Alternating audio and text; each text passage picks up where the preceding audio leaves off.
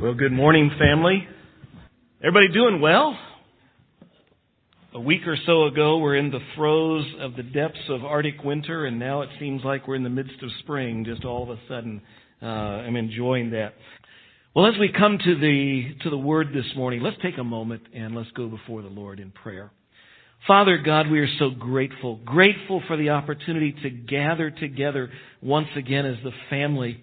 Um, we are blessed that we have freedom to do that. There are so many of our brothers and sisters, even this very day, millions of them who are in, in nations and situations where there is not freedom or is not safety uh, as they gather as believers. And uh, we have that blessing to do that. To gather here in person and to gather online, uh, such a number uh, each week joining us there. Father, we're grateful for that. We do pray that you would bring an end soon to this pandemic. We long to be all of us together face to face. We miss the fellowship of, of each one and uh, are glad for the, the uh, continuing movement towards getting back to normal as more and more come each week.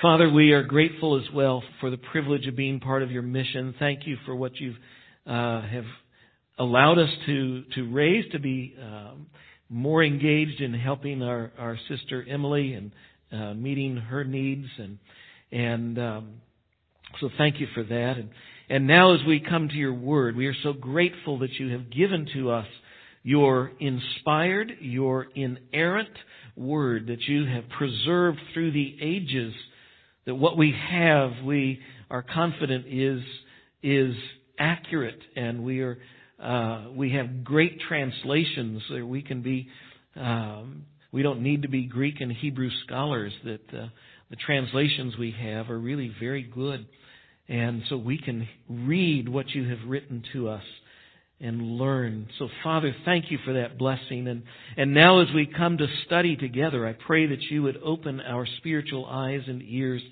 and prevent us from being those who just hear, who just listen, but Father, may we be those who take and put it into practice.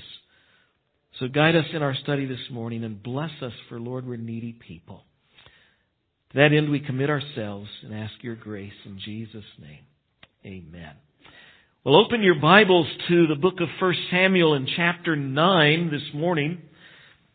Last week we were in chapter 8 as we're, we're going through the life of this amazing man, the prophet and judge, Samuel, the last of the judges, the first of the prophets, who also, in many ways, served as a priest. He is a remarkable character and a man of amazing character, a great model for us to learn from. Last week in chapter 8, however, the elders of Israel came, we saw, and they, they came to Samuel and basically handed him a pink slip, saying, it's time for you to retire, and they demanded, as it were, of Samuel and of God that they wanted a king. Today we're going to rush through chapters 9 through 11, and it's a good sign that when you got here, the first service wasn't still here. That's a good sign that we're going to get out of here before uh, supper tonight. No, we, we're going to fly through the chapter. We can't do what we usually do. I try to read the whole passage and work our way through that. Well, obviously, we're just going to have to hit some highlights this morning.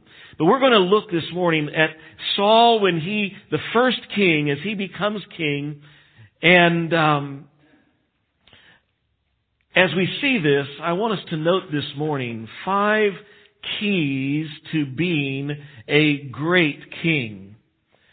Five lessons that God aims to teach Samuel in these chapters before us. We're going to do 9, 10, and 11.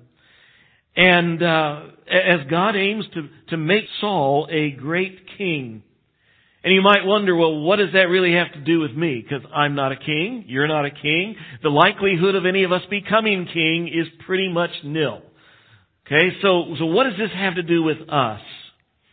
And I think it's a great question.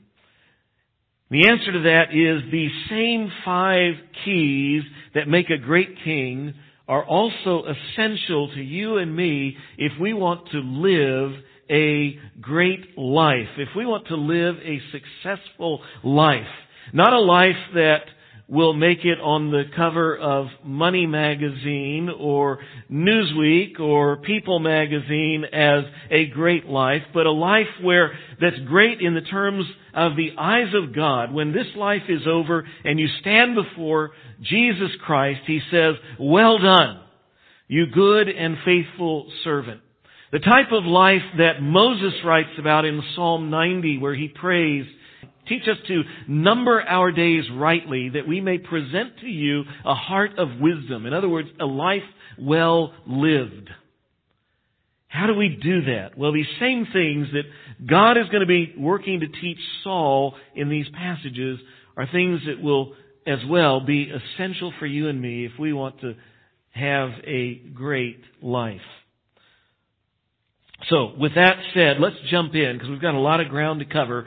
Verse 1 of chapter 9. And again, I hope you have your Bibles open so you can follow along. There was a man of Benjamin whose name was Kish, the son of Abiel, the son of Zeror, the son of Becorath, the son of Aphiah, a Benjaminite, a man of wealth.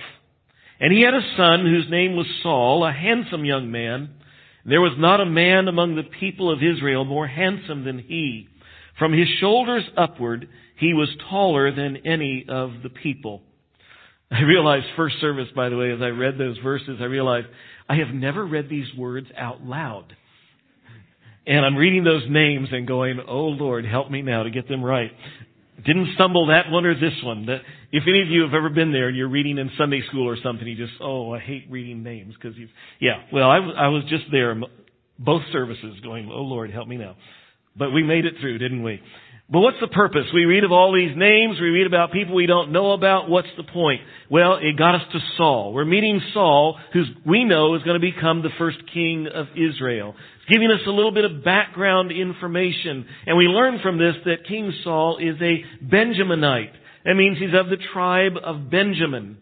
You remember that the land of Israel, when the Israelites came into the land under Joshua, the land was divided up among the twelve tribes, and they each got portions. And this map kind of gives the rough boundaries of those the Benjaminites, the land of Benjamin was really just right there in the center of the land of Israel, right just north of Judah, that little plot of ground that's not big enough to have the word Benjamin on top of it. So that's why I put a red circle there. So you can see that's where it is. Saul's father is named Kish, and we, re- we read here that he's a wealthy man. Got a lot of bucks. Saul is, as well we read, is the most handsome man in all Israel. That's what people used to say about me. Uh, no, no, not so much ever. That's a big statement. To be the most handsome man in the country says something.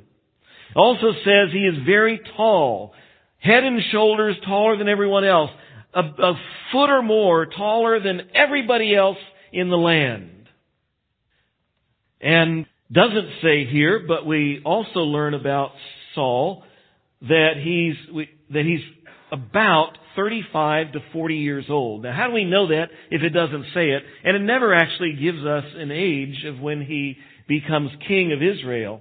But what we do know is that just a few chapters from now, which isn't very long in terms of time, it's just months from this point, that Saul has a son whose name is Jonathan, who is old enough that he leads men into battle.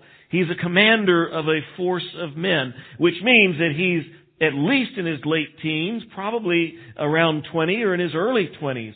And that puts Saul as a man probably of 35 to 40 years of age at least to have a son that old. So, what else we learn is that some of Kish's donkeys, Saul's dad's donkeys, have wandered off and they've gotten lost. And so Kish sends his son Saul along with a servant to go look for them. And uh, their home, now we've moved to a satellite image. I managed to get one from back in that day and time. Um, no, not obviously not. Um, and I just we drew kind of the rough borders. We don't know exactly where they are of Benjamin there on the map, so you can see. And Saul's hometown is the town of Gibeah. Gibeah is just about four miles north of Jerusalem as we know it today, again, if you were here in weeks before, Jerusalem is not the capital of Israel at this time. It's not a city of any great standing. Um, and I put Kiriath Jearim on there, just if you remember back a few weeks ago, the Ark of the Covenant, the Ark of God, is located there in Kiriath Jearim. Just help you get your bearings. Now, so Saul's home is in Gibeah. Dad's donkeys are lost. He sends Saul out to go look for them, and they head, the Bible tells us as we read the passage, which we're not reading all these verses, that they go up through the, the high, or the hills of Ephraim, the high country of Ephraim. So that means that they go up to the north, because the region of Ephraim is just there to the north of Benjamin. And so I drew out their, their map, I'm sure, of their journeys exactly as it went. Um, and, uh, obviously, if you're going looking for donkeys, you're not going in straight lines. So they're, and I don't know how they did it, but they made a journey here, and it sure it was probably somewhere 30 to 50 miles over the period of about, uh, not about, over a period of three days. They've been on the road for three days, futilely searching. They haven't found them. They're on their way back home. And as they are on their way home, they're passing by a town and Saul's servant says, hey, uh, I, you know what? There is, I hear a seer, a prophet in this town. The town is Ramah. And he says, he's held in high regard by the people, and I hear that everything that he says comes true. Maybe if we stop and ask him, he can tell us what happened to your dad's donkeys. And so they stop there at Ramah, which we know, if we've been paying attention, is the hometown of Samuel the prophet. Now, the day before this, as we read again in the passage which we don't have time to read, but if you read, you'll discover that the day before this, God spoke to Samuel and said, Hey Samuel, tomorrow about this time, I'm sending a young man who's going to come and you'll, he'll come right to you and you need to anoint this man as king. And now, just as Saul and his servant come to the gates and start entering the gates of Ramah to look for the prophet, here comes the prophet Samuel on his way out. He's getting ready to go up to a sacrifice and to dinner. We pick up the reading now in verse 18. That gets us here. Then Saul approached Samuel in the gate and said, Tell me, where is the house of the seer? Samuel answered Saul, I am the seer. Go with, go before me to the high place, for today you shall eat with me. And in the morning I will let you go, and I will tell you all that is on your mind. As for your donkeys that were lost three days ago, don't set your mind on them, for they've been found. And for whom is all that is desirable in Israel? Is it not for you and for all your father's house? And Saul answered, Am I not a Benjamite? And from the least, from the least of the tribes of Israel? And is not my clan the humblest of all the clans of the tribe of Benjamin? Why then have you spoken to me in this way? Then Samuel took Saul and his young man and brought them up to the hall and gave them a place at the head of those, of those who had been invited, who were about 30 persons. So I'm sure that Saul was flabbergasted as he arrives here, as they come into Ramah.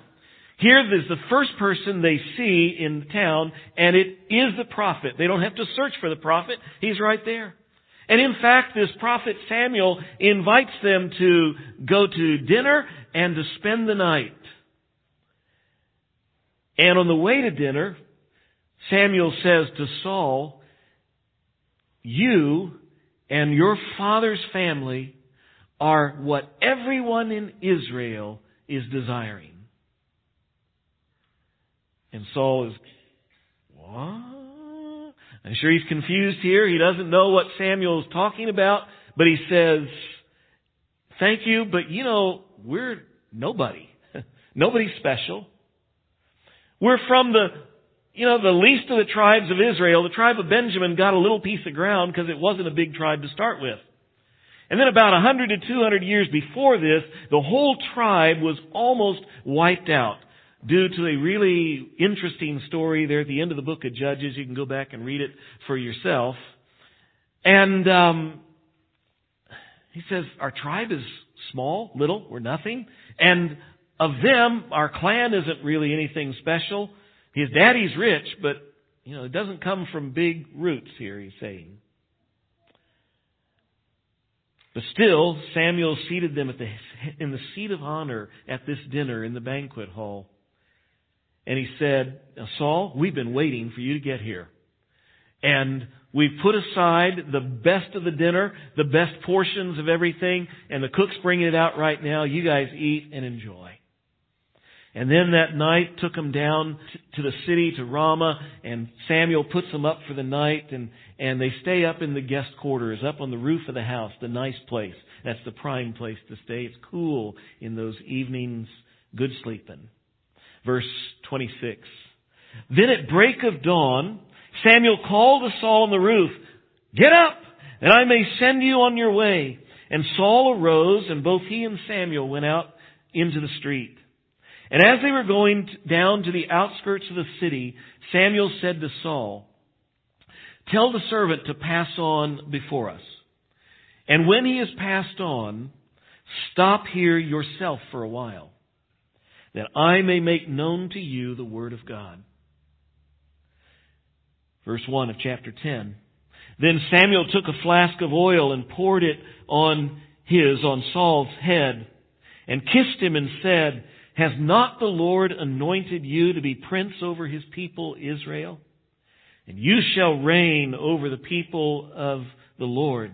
And you will save them from the hand of their surrounding enemies. And this shall be the sign to you that the Lord has anointed you to be prince over his heritage. So that next morning, as Saul was leaving early in the morning, the old prophet took him aside privately. And then he poured this oil on his head, a whole flask of oil. You and I, if somebody did that to us, we'd be a little ticked, we'd be upset, we'd be offended. Uh, somebody just poured oil over me. That was, however, a sign of honor. In Israel, the, the priests were anointed, that was consecrating, setting them aside for ministry. He's the first king.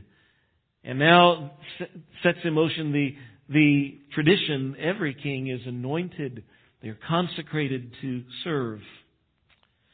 But Samuel tells Saul that he explains that God has a special purpose for him. Saul is going to be king. He's going to reign over God's people, Israel. Now, I'm sure that Saul has already felt that the events over the last 12 or so hours have been a little bit bizarre, very strange, very interesting, and kind of exciting but this really, I'm sure, just almost knocked him over. Just out of the blue, here's the prophet of God saying, Saul, you are going to be king. And I think most any of us at this point would go, me?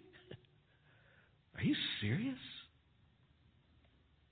But notice what I really want to call our attention to is something that was reiterated three different ways in one verse. Verse 1, three times something is said a little bit differently, and, and any time that something's repeated a lot, it ought to get our attention. that This is significant. It's important. And what he says here, let me just read. It says that Saul will be prince over his, that's God's people. It says that Saul will reign over the people of the Lord. And then it says Saul will be prince over his, God's, heritage. Two important concepts here. The first is this, that the people, the nation of Israel, belong to God. They're God's people. Secondly, it implies here that Saul is a prince. Did you notice it doesn't ever call Saul here king?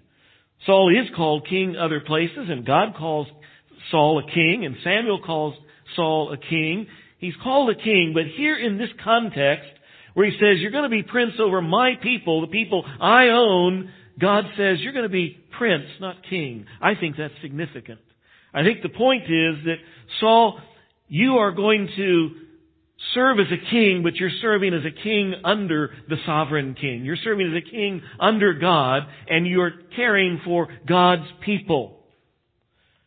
And here I see the first principle, the first key for a good king, a great king, and that is he's going to live for God's purposes. God has a purpose in making Saul to be a king. And it's not so that Saul can serve himself. It's not so that Saul can make it all about him, but rather so that he can serve God and serve God's people. That is what God intends for kings to do. To not make it about themselves, but about God and His people. That's what God has made leaders in the church to be. Pastors and elders. We are to shepherd God's flock. It's not our church, it's God's church. We serve under Him. And actually, so it is with every one of us. God has called us as believers. He has called us out of the world, not so that we might serve ourselves, but that we might serve Him. Notice what 2 Corinthians chapter 5 says. And He, that's Jesus, died for all, so that those who live might no longer live for themselves, but for him who, for their sakes, died and was raised. Jesus Christ died on the cross to save us from our sins, but not so that we can go live for ourselves, but so that we can go live for Him. God has rescued us for a purpose. He has saved us from sin and made us a, a, his own people, as we saw last week. He's done that for a reason, for a purpose. We love Ephesians 2, 8, 9. For it is by grace that you have been saved through faith, and this is not of yourselves. It is a gift of God, not of works, so that no one can boast. But the next verse says this. It says that, for we are God's workmanship, created in Christ Jesus to do good works, which God prepared in advance for us to do. We've, been saved by God's grace, but not so that we can do anything we want. We are God's workmanship in Christ Jesus, created for a purpose, to do works that He designed before we were ever created. Before we were ever born, God created works for us to do, and He created us to do those works. You have a purpose in life to serve Jesus Christ and to serve His people. That's the first key for a great life. Back to Saul. Now anyone could come up to you or come up to me and say, hey, you're going to be king. We could even pour oil over your head and would that make you king? No, it wouldn't. Would it be any guarantee that you ever would be king? Probably not. How do you know that what they're saying is true? How is Saul to know that what Samuel is saying is true? I mean, is this all just some elaborate joke that his college frat buddies, you know, designed to uh, catch him while he was away? As he's coming home? Or maybe this was a mistake. You know, Samuel was supposed to anoint the guy who came into town, but you know, he accidentally got delayed, had a flat on his camel or something, and and uh, you know, Saul came in ahead of him just a little bit, and and uh, by mistake he's got anointed. How do you know this is what's really this is really right? It's not just a series of curious coincidences, but this is the hand of God orchestrating all these events. How do you know that? So Samuel says, pick it up verse 2, chapter 10. When you depart from me today, you will meet two men by Rachel's tomb in the territory of Benjamin at Zelzah. And they will say to you, the donkeys that you went to seek are found. And now your father has, has ceased to care about the donkeys and he's anxious about you, saying, what shall I do about my son? Then you shall go on from there farther and come to the oak of Tabor. Three men are going up to God at Bethel and they will meet you there. One carrying three young goats, another carrying three loaves of bread, and another carrying a skin of wine. And they will greet you and give you two loaves of bread, which you will accept from their hand. As Saul returns home to Gibeah, Samuel predicts that he'll have three encounters. We've just read two, there's another one we'll read in a moment, that will confirm that all of this is from God. That God is controlling all the circumstances. And there is a lesson here, by the way. Because God controls all of our circumstances. Life is not random. There's a theological term for this. It is the providence of God. The fact that God is in control of every detail of our life. Do you know that? Do you believe that? That reality, the reality of that truth is why the New Testament says in Romans 8:28, and we know that God causes for those who love God, uh, things work together for good for those who are called according to his purpose. And we know that for those who love God, all things work together for good for those who are called according to his purpose.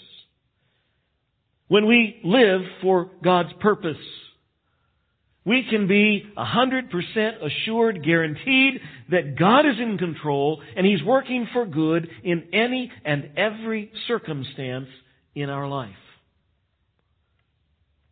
The second key for a great king is for him to know and to trust that God is in control of every circumstance. So he will rest in God's providence.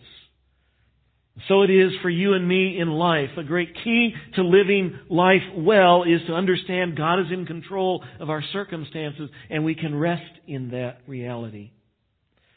It's easy for us to think of that and to see that at times in our blessings and in our joys. When everything is going well, we go, God is, is working out great things here. God is blessing. It's more difficult for us to see and more difficult for us to think of it when the wheels are falling off and we're in the midst of a disaster. And we wonder, is God really in charge? But it is still true that in every challenge, in the midst of every problem, even in every tragedy, even in every heartbreak, God is in control and He is directing our circumstances. In, a, in Siloam Springs, Arkansas, right across from the campus of John Brown University, there is a cemetery. In that cemetery, there is a most unusual headstone that marks the graves of a young couple, friends of Janet's and mine when we were in college.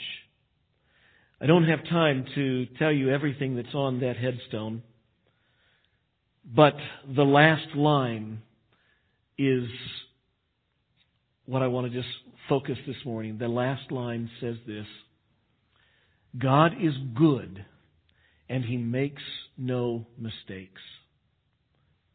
The parents of that young couple wrote that on that tombstone as they buried their children.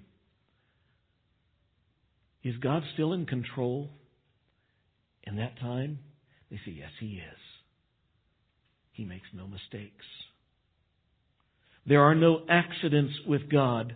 In everything, God is working for you and me as believers in Christ, as God's children, we can be assured that in everything God is working.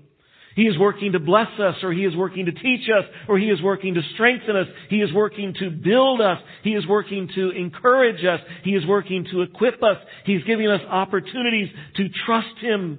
He is giving us opportunities to minister to others. We don't always know what God is doing, but we can have assurance that He is at work. That reality, the reality of this truth gives us peace. It gives us calm. It gives us strength. It gives us courage. It even, as James says in James chapter 1, it gives us joy in the midst of our trials. Back to the story.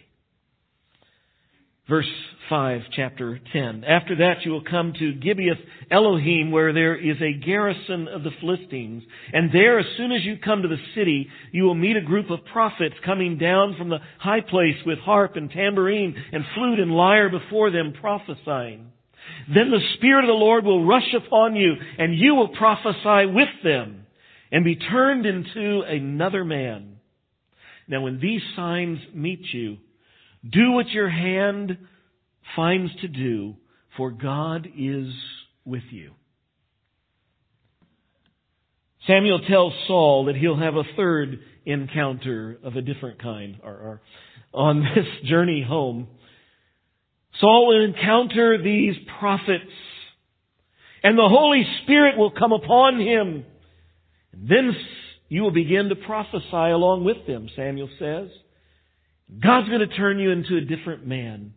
And then you simply go and do whatever comes to you because God is with you.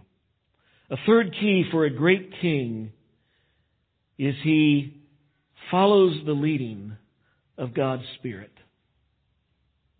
In the Old Testament times, when we look on the pages of Scripture, we discover that the God's Spirit only comes upon certain people at certain times. And actually we'll see in Saul's story, well, we won't in our study, but if you read the rest of the book, you'll see in Saul's story that there comes a time where God's Spirit departs from Saul. Because of Saul's sin, because of Saul's rebelling against God, the Spirit of God leaves him. Things are different in our day. In the New Testament, since Jesus Christ came, things are different. The Bible says that all who receive, all who trust Jesus Christ as their Savior, God's Spirit comes and takes up residence within us. We all have, as believers in Christ, have the Holy Spirit living in us. Ephesians chapter 1 verse 13 says this, In Him, that's in Christ, you also, when you when you heard the word of truth, the gospel of your salvation, and you believed in Him, you were sealed with the promised Holy Spirit. He came upon you and in you. And it goes on in 1 Corinthians chapter 6, it says, Do you not know that your body is a temple, a dwelling place of the Holy Spirit, who is within you, whom you have from God? Speaking to believers. By the way, the Bible tells us that when we put our faith in Jesus Christ, that we became a new creation. The old is passed away and the new has come. That's because the Holy Spirit has come upon us. We don't have time to dig in depth in this this morning, but just understand that the Holy Spirit does many things for us. The Bible talks about the Holy Spirit. One thing He does is He convicts us of sin.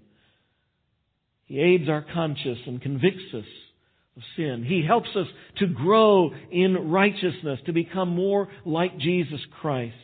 He empowers us to do good works. He empowers us to serve Christ.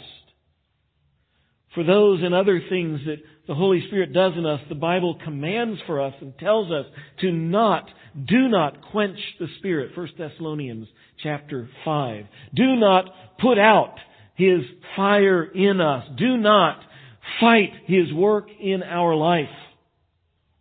He tells us not to do that because there's a tendency for us to do that.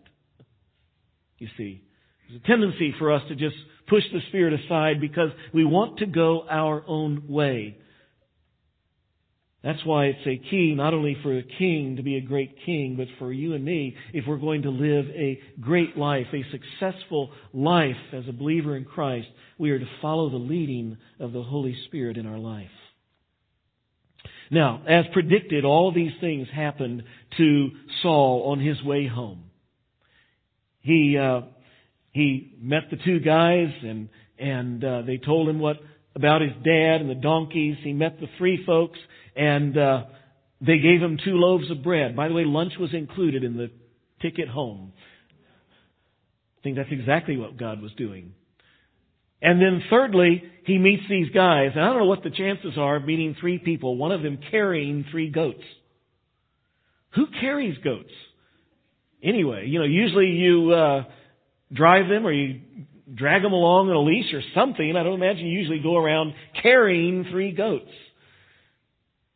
And then the prophets and the band. He tells them the instruments in the band. I mean, everything down to the detail. Certainly God made all these things happen. But interestingly, when Saul gets home, he doesn't tell anybody any of this. He doesn't tell him, I was anointed king. You'll never believe this. Never, none of these things. He just keeps it in. Sometime later, Samuel calls for a national meeting at Mizpah. Mizpah's a place up just north of and to the west a little bit of Ramah, Samuel's hometown, and it's kind of a, fam- a favorite gathering place for the nation. It's a well-suited place for a large number of people. He calls for a national meeting. All, at least all of the leaders of all the tribes came. Maybe, you know, probably thousands of people show up. The purpose is to select the king. Pick up the story now in verse 19. Samuel is in the middle of a sermon. He says, But today you have rejected your God who saves you from all your calamities and your disasters. And you've said to him, Set a king over us. Now therefore present yourselves before the Lord by your tribes and by your thousands. Line up, folks. Then Samuel brought all the tribes of Israel near, and the tribe of Benjamin was taken by Lot. And he brought the tribe of Benjamin near by its clans, and the clan of the Matrites was taken by Lot. And Saul the son of Kish was taken by Lot. Don't know how it was worked, but there was some lottery set up. As Saul gathered the leaders together, they, they determined what we're going to do is we're going to have a lottery to see who's king. Let God choose the king by lottery. And so they go through and of the twelve tribes, Benjamin is taken. Then out of Benjamin they, they take, have a lottery amongst all the clans, and the clan of the Matrites is taken. Then among the clans, you take the family, and among the family, you come to Saul. But, when they sought him, he could not be found. Verse 22, so they inquired again of the Lord, is there still a man to come? Did we maybe get it wrong? Did we miss it? And the Lord said, No, behold, he has hidden himself among the baggage. Off to the side of all the people, there's all where all the camels and donkeys and everything else is and all the luggage. And somewhere over there, Saul has gone and tried to disappear. Doesn't tell us why. Maybe he really is humble, or maybe he's just afraid. Maybe he's embarrassed. Don't really know. But there he is. They have to go look for him. And verse 23, they find him when they ran and found him there. And when he stood among all the people, he was taller than all the people from his shoulders upward. And Samuel said to all the people, Do you see him whom the Lord has chosen? There is none like him among all the people. And all the people shouted, Long live the king. Then Samuel told the people the rights and the duties of the kingship, and he wrote them in a book and laid it up before the Lord. Then Samuel sent all the people away, each to his own house, his own home. Saul also went to his home at Gibeah, and with him went men of valor, whose hearts God had touched. So, the king is chosen by lottery. And again, it's no coincidence. It's one more confirmation is the choice of God because now here again, by quote, random chance, amongst all the people, he's drawn. In three different lotteries, it comes down to, to Saul. Obviously, God has worked this all out to the detail. The people, when they see him, they are impressed. He's huge! He's big, he's strong. Wow, is he good looking. And everybody loves him. And they turn, they shout, Long live the king! Long live the king! It's a big celebration. They've got a king. They all love him. Well, if we go on to the next verse, I stop short of a verse, but if you go on to the next one, over in the corner, there's a few guys. Going, ah, I don't think he's going to be very good. It says a few worthless men. By the way, isn't that always the way it is when a leader is chosen in so many, almost everywhere? There's always somebody or somebodies over to the side. I don't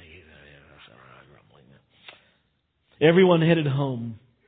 But God moved in the hearts of some men of valor who dedicated themselves to serving Saul. Instead of them going home, they followed Saul home. You're our king. We're with you, no matter what. Valiant men, brave men, gallant men. You know, every leader needs men like that. They were a gift from God. You notice it said God moved their hearts. What a gift from God.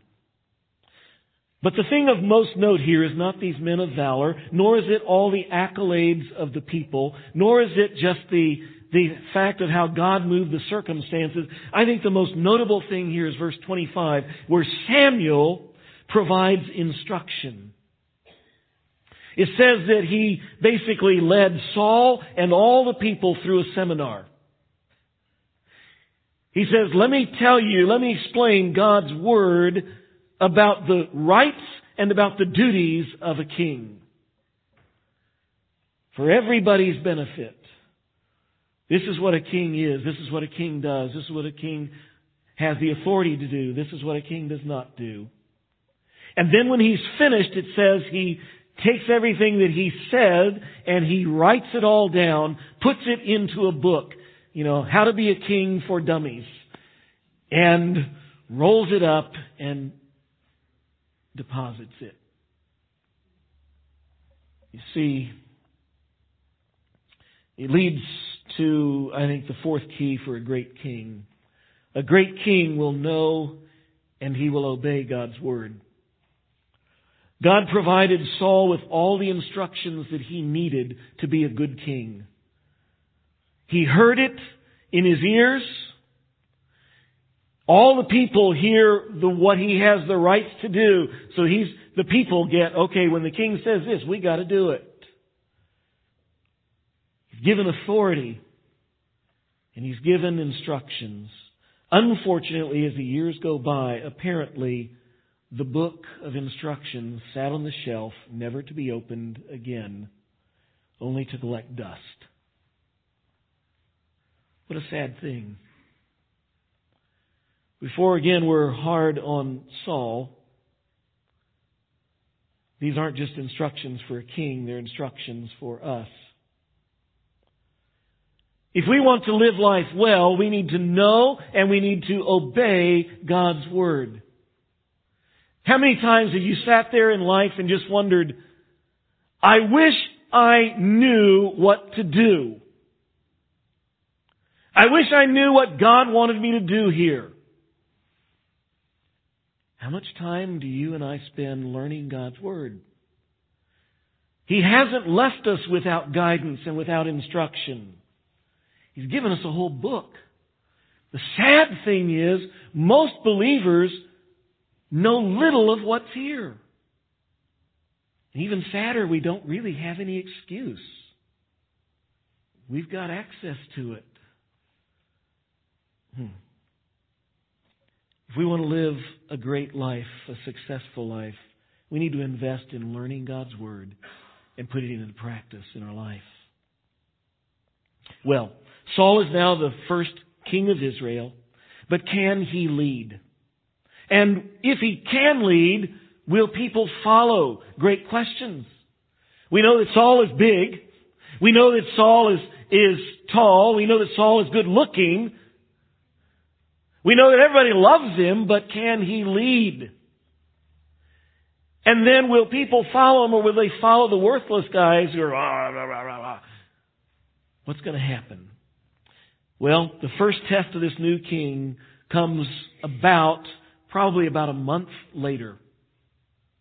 Verse 1 of chapter 11. Then Nahash the Ammonite went up and besieged Jabesh Gilead. And all the men of Jabesh said to Nahash, Make a treaty with us, and we will serve you. Again, names we don't know. Nahash, though, is leader of the Ammonites. The Ammonites are the people off to the east of Israel.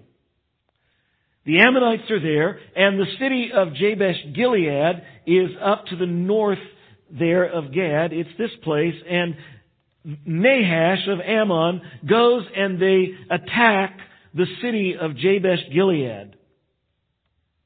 They besiege it. They put their army around it. And, you know what a siege does. They wait it out until the people give up or die. The people in Jabesh Gilead, the leaders, apparently they realize that they are seriously outgunned, seriously outmanned. They don't have a chance against the Ammonites. And so they send out a message, okay, we'll surrender. Verse 2. The terms of the surrender come. But Nahash, the Ammonite, said to them, On this condition I will make a treaty with you, that I gouge out all your right eyes, and thus bring disgrace on Israel. Wow, those are harsh conditions of surrender, we might say. The elders of Jabesh said to him, uh, give us seven days respite, that we may send messengers throughout all the territory of Israel. Then if there is no one to save us, we will give ourselves up to you. This is really bizarre. First, Nahash's terms. Secondly, that the people come back and say, well, on second thought, give us seven days. And we're going to send messengers out. Now they've besieged the city, which means they've got it surrounded. Which means the only way you're going to get messengers out is they're going to let them out. The really bizarre thing is that Nahash says, okay. And so they do. Obviously, Nahash doesn't think anybody's going to come. Well, strange situation. Anyway, the message gets to King Saul, verse 6. And the Spirit of God rushed upon Saul when he heard these words, and his anger was greatly kindled, and he took a yoke of oxen, and he cut them into pieces, and he sent them throughout all the territory of Israel by the hand of messengers, saying, Whoever does not come out after Saul and Samuel, so shall it be done to his oxen. Then the dread of the Lord fell upon the people, and they came out as one man. When they mustered them at Bezek, the people of Israel were 300,000 and the men of Judah 30,000. Will Saul lead Israel? Yes. He takes decisive action. Taking your oxen and cutting them up and sending them out makes a statement. Will people follow? Apparently, overwhelmingly, 330,000 of them answer the call to go to battle. Pretty impressive. Well, they go, they go out, they defeat the Ammonites, and they liberated the town of Jabesh Gilead. The battle's over, verse 12. Then the people said to Samuel, Who is it that said, Shall Saul reign over us? Bring those men that we may put them to death. But Saul said, Not a man shall be put to death today, for today the Lord has worked salvation in Israel. Saul has been vindicated. He has demonstrated that he's up to the job as king. And so a bunch of the people are like, wait, where are those worthless guys who are, who are naysayers and who are critical of Saul? Bring them out here, let's kill them. And Saul, to his credit, stands up and stops them in their tracks. Nobody else dies today. But notice what he said, why he said this. It's very important. He says, the Lord had, has worked salvation in Israel. The Lord delivered them by His power. The victory did not come because of their army. The victory did not come because of Saul's leadership. The victory came because God brought the victory. That's what Saul says. And that is critical. It's the fifth and last of our keys to being a great king and for us to live a great and successful life. Rely on God's power. It's not about how big your army is. It's not about how great your intellect is. It's not about how superlative your resources are. It's not about how shrewd your tactics. It's like Samuel's mother sang, if you were here back when we started this this series, back in chapter 2, Samuel's mother sang a song. And in it, she said this in chapter 2. She said, Not by might shall a man prevail. We don't win by the strength, our own strength. It's like God says in Zechariah chapter 4, where God says, Not by might, not by power, but by my spirit, says the Lord of hosts. Whether it's Saul reigning as a king, whether it's going into battle as an army, or whether it is you and me trying to live tomorrow as a believer in Jesus Christ, if we want to, if we will live successfully, it's not going to happen because we are smart and we are strong and we are whatever. It's going to live because we are relying on God's power. We do not succeed by our own talents. We succeed by trusting the Lord. Saul appeared to the people of Israel as he does to pretty much us today. By our world standards, Saul was a great candidate for king. He was impressively good looking, beautiful, he was in, impressive in his stature and in his presence. He had a commanding presence just because he was tall and strong. He was wealthy, rich. He was popular. Everybody says, man, that's a pedigree for success in business and in, and in politics. But God took a man with all that and in these three chapters, he sought to teach him what he really needed to succeed. Five lessons. Live for God's purposes, not yours. Rest in God's providence. Know that God is in control. Follow the leading of God's Spirit. Learn and obey God's Word. Rely on God's power. Unfortunately, as king, Saul quickly abandoned all five of these lessons. Every one of them. Brothers and sisters, let's learn from his failure. And let's live by these lessons God has given to us this day. Well, Father, we want to live well. We want to, as Moses said, to present to you a heart of wisdom, a life well lived. So, Father, may we take these things and put them into practice. We confess the reason that, that they are here in the Scripture is because we have a tendency to not do these things.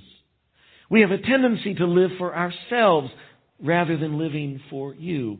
We have a tendency to forget that you're in control and we worry and we fret and we get angry and we get mad and we get frustrated rather than relax because we know that you're, you're at work. We tend to follow the, our desires rather than following your spirit.